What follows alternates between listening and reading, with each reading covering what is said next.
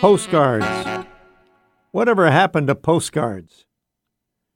My childhood friend Clipper and his wife Ellie are leaving next week for what appears to be a wonderful boat cruise down the Danube River in Europe, starting in Germany and ending in Vienna, Austria. When learning about this trip, I instinctively said to Clipper, Send me some postcards. Then I realized that I have not received a postcard in years nor have I sent one. Holy cow, whatever happened to postcards? A relic, a thing of the past. Yes, they do sell them in some convenience stores, but who buys them? I get it. Why send a postcard when you have so many other options? A postcard takes some effort. You have to find the postcard to purchase. You have to put pen to paper and write out your comments. And there's an art to postcard writing. You have to know the snail mail address of the person you're sending it to. You have to write that down on the postcard. Then you have to find the right postage to place on the postcard, which can be a challenge depending upon the country you're traveling in. You have to purchase the postage and affix it to the card. And finally, you have to find a post office or somewhere else to send the postcard. A lot of effort. Now, compare that to taking a picture on your phone and forwarding that via email or text messaging to the email or text number that you already have in your phone. So easy, so easy. Or just post a picture on your favorite social media platform. Nevertheless, I have to say that I miss postcards for several reasons. First, I just like getting something in my mailbox. Anything will do. It just feels good to open the mailbox and have something in it.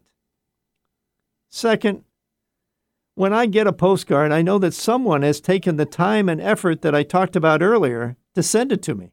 It's something that I know took some effort and it created a personal connection for me. Third, I'm dyslexic, and a postcard has a real advantage for me. Its size dictates that the writing has to be very short and sweet. Fourth, I love pictures, especially ones with lots of color. Postcards fill that bill. And finally, I love the tactile feel of a postcard. It's bendable but sturdy. It has some character to it. You can see that there are a lot of reasons that I am somewhat mourning the lack of postcards today. However, I just realized that there's one more reason why I really miss postcards. I have a postcard collection. How can I add to it if I never get a postcard? Now, the truth is that I have not touched my postcard collection for probably some 55 years or so. I haven't even looked at it. In fact, it's in a storage container in a self storage facility to be cleaned out at some future time. I'm sorry that I cannot access it right now so I could share with you some of my old postcards.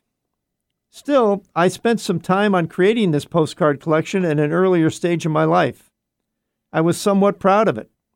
The cards in it brought back memories. It had some meaning.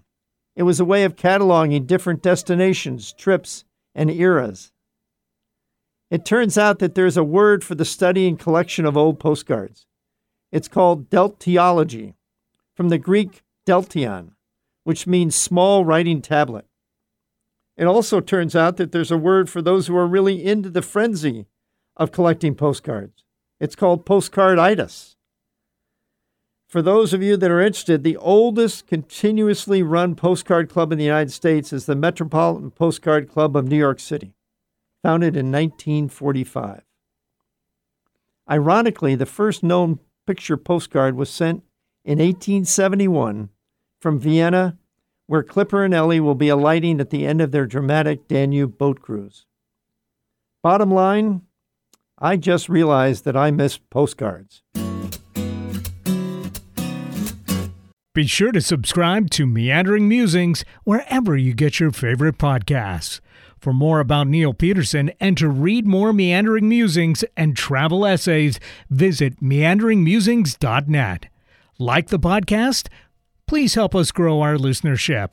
Tell your friends about Meandering Musings and leave us a review on Apple Podcasts.